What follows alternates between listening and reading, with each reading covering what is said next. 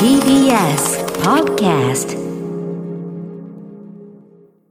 全日本冠婚葬祭互助協会プレゼンツ晴れの日だより。この番組は一般社団法人全日本冠婚葬祭互助協会の提供でお送りします。今月からこの時間に始まった晴れの日だより。日本人が古来より大切にしてきた冠婚葬祭などを行う特別な日。晴れの日には地域によって様々な違いがございます。この番組では結婚式や仏事、地域の行事まで全国各地の冠婚葬祭のいい話を紹介していきます。今朝は中国地方より岡山県の裸祭り最大寺栄養です。今朝は毎年2月に行われる日本三大奇祭の一つ岡山県岡山市の裸祭り最大寺栄養をご紹介します。うん、裸祭りっていうとい。陽気なイメージないですか、そうですね。あの男性たちがふんどし締めてもううわーって大勢でいいるっていう。あそっち？っていうイメージです。私はなんかお腹とかに絵を描いて楽しく歩くみたいな。それ腹踊りじゃあないですか。だって栄養の陽が陽気な陽が入ってるし太陽のようね。そうそうなんだか楽しそうだなっていうイメージでしたけあど実際どうなのか聞いてみましょう、この最大寺栄養が行われる高野山真言宗別格本山金陵山のあ金陵山最大寺の坪井良光さんとお電話がつながっています。坪井さんおはようございます。おはようございますおはようございます。よよろしくお願いしおます。願いしろしくお願いします。今日そのズームつなげてくださってるのは西大寺の中ですか？あ、そう、本堂の中です。すごい綺麗です。黄金のね。うん飾りが天井から垂れ下がっててはあ。美しい。ありがとうございまありがとうごすざいます。あの西大寺で毎年行われる西大寺栄養どんな行事なんですか？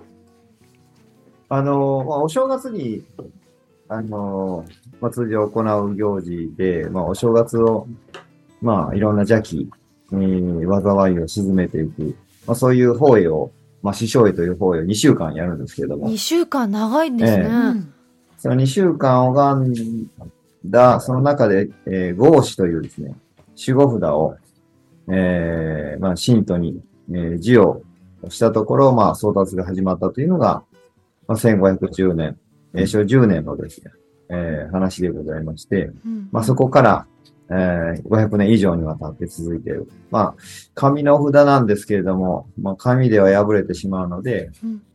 まあ、それを、えー、真偽といわれる木に、えー巻きつけて、まあ、それを一対二本、えー、投下して、約1万人の方が、まあ、回し姿で送達をし合うというおもし。じゃあ片桐さん近かったんじゃないですか？い1万人？だって回しってことはふんどし姿の男性たちがってことですね。そうですね、あの、ふんどし、まあ、よくふんどしって言われるんですけど、ふんどしではなくて回し。って。あのじゃあお相撲さんか。うん。そうです、そうです。要するに神聖な、あの、姿で、まあ、何を意味しているかっていうとですね、うん。まあ、神事に、えー、無垢症状、潔白を、まあ、意味していると。まあ、裸になるっていうことは、心が綺麗であること。まあ、それに、えーえーまあ、行をするわけですけれども、水ごり、まあ、いわゆるみそぎ行ですけれども、えー、昔は吉井川という、まあ、あのお寺を、に沿って流れてる川に、えーみんな入っていってですね、そこで清めをするわけです。いわゆるその、清めをすることで新年を、うんえーまあ、いいものを迎えるっていうのが、この、おまあ、おこもりの行というんですかね。まあ、そういうものが、えー伝わっていた中で、まあ、そういう、あの、おこもりの行をしていた裸の人たちが、えー本堂の方で何か争奪をし合っとると。で、それは、し守護札の合子というものをあの奪い合ってる人たちがいるから、じゃあわしわしらも参加しようやということで参加する。だから要は、最初はですね、その、あの、裸だけではなくて、服を着た方々が、まあ通常、まあ、あの、おみそかの、おみそか、えー初詣の参拝を想像していていただいたらわかるんです。けど、たくさんの方がこう、お札を求めて来られると思うんですけども、うんまあ、服を着て来られた方がお札を求めて来られたっていうところにですね、回し姿のみそぎをしていた人たちが、あ。の、入り込んでいくで、それが、あの、最初の、始まり1510年始まった時の、あの、絵に残ってるんですけど、あの、気になったのは通人を回してるわけですね。1万人って先ほどおっしゃいましたよね。ええ、ええ。1万人も一つのお寺に男性が集まって、に、一対の木ということは日本の木って感じですか？そうです。あの、まあ、なぜ、これ、まあ、いろいろ根拠があるんですけど、1万人という。あの、本堂の大床、今、あの、ズームで見ていただいている、こう本堂内陣なんですけど、芸寺院の上ででだけでですね、5000人の人たちが登れると。その5000人の人たちっていうのは、一生マスに一人分のそのスペースの中で、ええまあ、一生マスえー一人もうほぼほぼ重なり合ってますよね、みんな。つまそうです、そうです。ですから、あの、これあの、まあ、コロナ禍では密を避けろというふうに言いましたけども、うんうん。あの、この最大事業では密にならないと安全が担保されないというお祭りで、まあこれはですね、あの、うんまあその5000人、1万人、まあその大床の上だけで5000人で、本土の外にはですね、5000人の方、合わせて1万人ですけども、まあそういった方々がですね、あの、争奪し合うときに、ーうんえー、まあ、圧、圧がこう真ん中の方にこうかかってくるわけです。ええ要するに、こう、審議を投下すると審議の方に、えー、まあそこに圧がかかってくるんですけど、もしもこれがですね、うんぐすぐすの状況になりましたら、要するに密ではない状況になるときにどうなるかというと、倒れ込むんですよ。なるほど。引きずり込まれて下に倒れる。なるほど。だからみんな手をですね、上に上げてるんですけど、うんそれその手を上げてるっていうことは安全だということなんです。で、これがどんどんどんどん手が下がってきて、は沈み込んでくると、これ踏まれたりとか危険が出てくるので。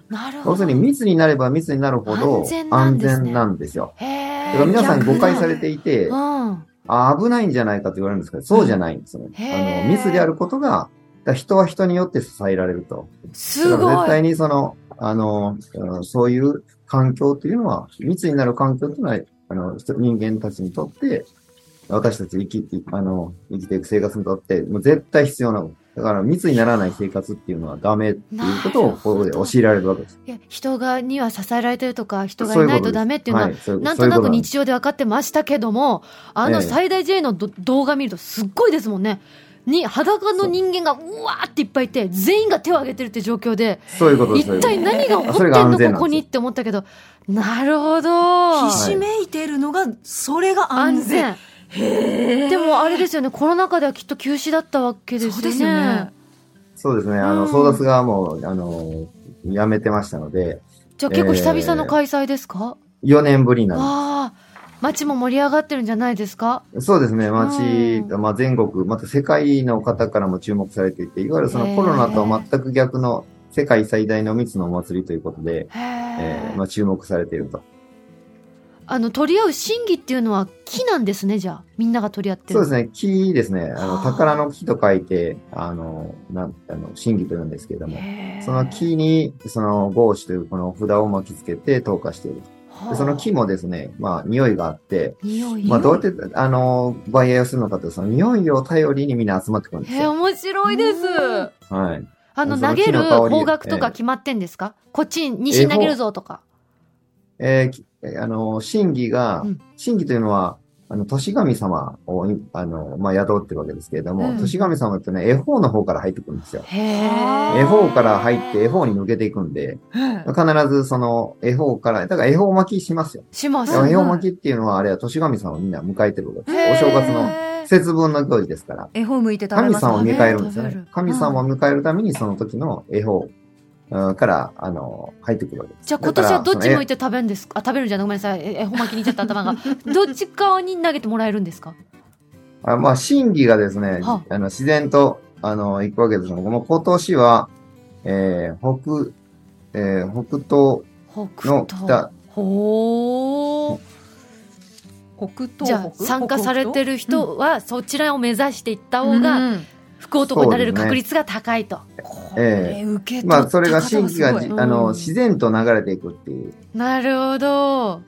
ありがとうございました。お話かええ聞かせていただきまして。えここまでは西大寺の坪井良光さんでした。坪井さんありがとうございましたありがとうございました。ぜひお参りください。ありがとうございますはいありがとうございます今日は日本三大記載の一つ、岡山県岡山市の裸祭り西大寺栄養をご紹介しました。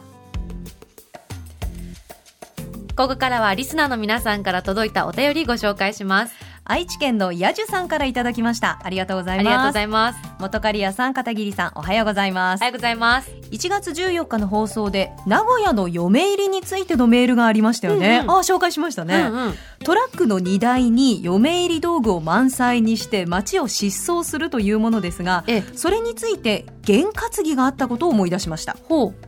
花嫁道具を積んだトラックや式場に向かう花嫁さんが乗っている車が通る際に、うん。道幅が狭く車がすれ違えない場合は同乗していた親族が対向車にご祝儀袋を渡して待ってもらって先に行かせてもらっていました理由は、うん車の後戻りが出戻りにつながるといけないという験担ぎでしたなるほど。結婚がうまくいかなくなっちゃう可能性があると。バックしちゃったら。だから戻ってきちゃう出戻ってきちゃうっていうのにつながるから、面白い。車の出会い頭でそれ用にね、ご祝儀袋をご用意して、すごいね、名古屋って。うんねえ面白いというわけで、愛知県のやじゅさんでした。ありがとうございましたま。すここからはリスナーの皆さんから届いたお便りご紹介します。愛知県のやじゅさんからいただきましたありがとうございありがとうますございます。元刈谷さん片桐さんおはようございますおはようございます。1月14日の放送で名古屋の嫁入りについてのメールがありましたよね、うんうん。あ紹介しましたね、うんうん。トラックの荷台に嫁入り道具を満載にして街を疾走するというものですがええ、それについて験担ぎがあったことを思い出しました。ほう。花嫁道具を積んだトラックや式場に向かう花嫁さんが乗っている車が通る際に、うん。道幅が狭く車がすれ違えない場合は同乗していた親族が対向車にご祝儀袋を渡して待ってもらって先に行かせてもらっていました。理由は、うん。車の後戻りが出戻りにつながるといけないという験担ぎでした。なるほど。結婚がうまくいかなくなっちゃう可能性があると。バックしちゃったら。だから戻ってきちゃう出戻ってきちゃうっていうのにつながるから、面白い。車の出会い頭でそれ用にね、ご祝儀袋をご用意して、すごいね、名古屋って。ねうんえ面白いというわけで、愛知県のやじゅさんでした。ありがとうございました。この番組では、あなたからのメールをお待ちしています。結婚式や仏事の思い出、お住まいの地域ならではの冠婚葬祭のお話も大歓迎です。メールアドレスは 1j.1j.jp 1j.1j.jp です。採用された方には 1J オリジナルステッカーと人生の儀式や年中行事などに関する情報をわかりやすく漫画で解説した著書漫画社会見学シリーズ大研究絆でつなぐ日本の儀式をプレゼントしています。またこの番組晴れの日だよりは TBS ラジオのポッドキャストでも配信中です。過去のアーカイブについては聞き直すことができます。ぜひチェックしてみてください。そして次回は愛知県豊橋市の神社、悪見神戸神明で、あ、悪見神戸神明社で行われる豊橋鬼祭りをご紹介します。どうぞお楽しみに。全日本冠婚葬祭互助協会プレゼンツ晴れの日だより。この番組は一般社団法人全日本冠婚葬祭互助協会の提供でお送りしました。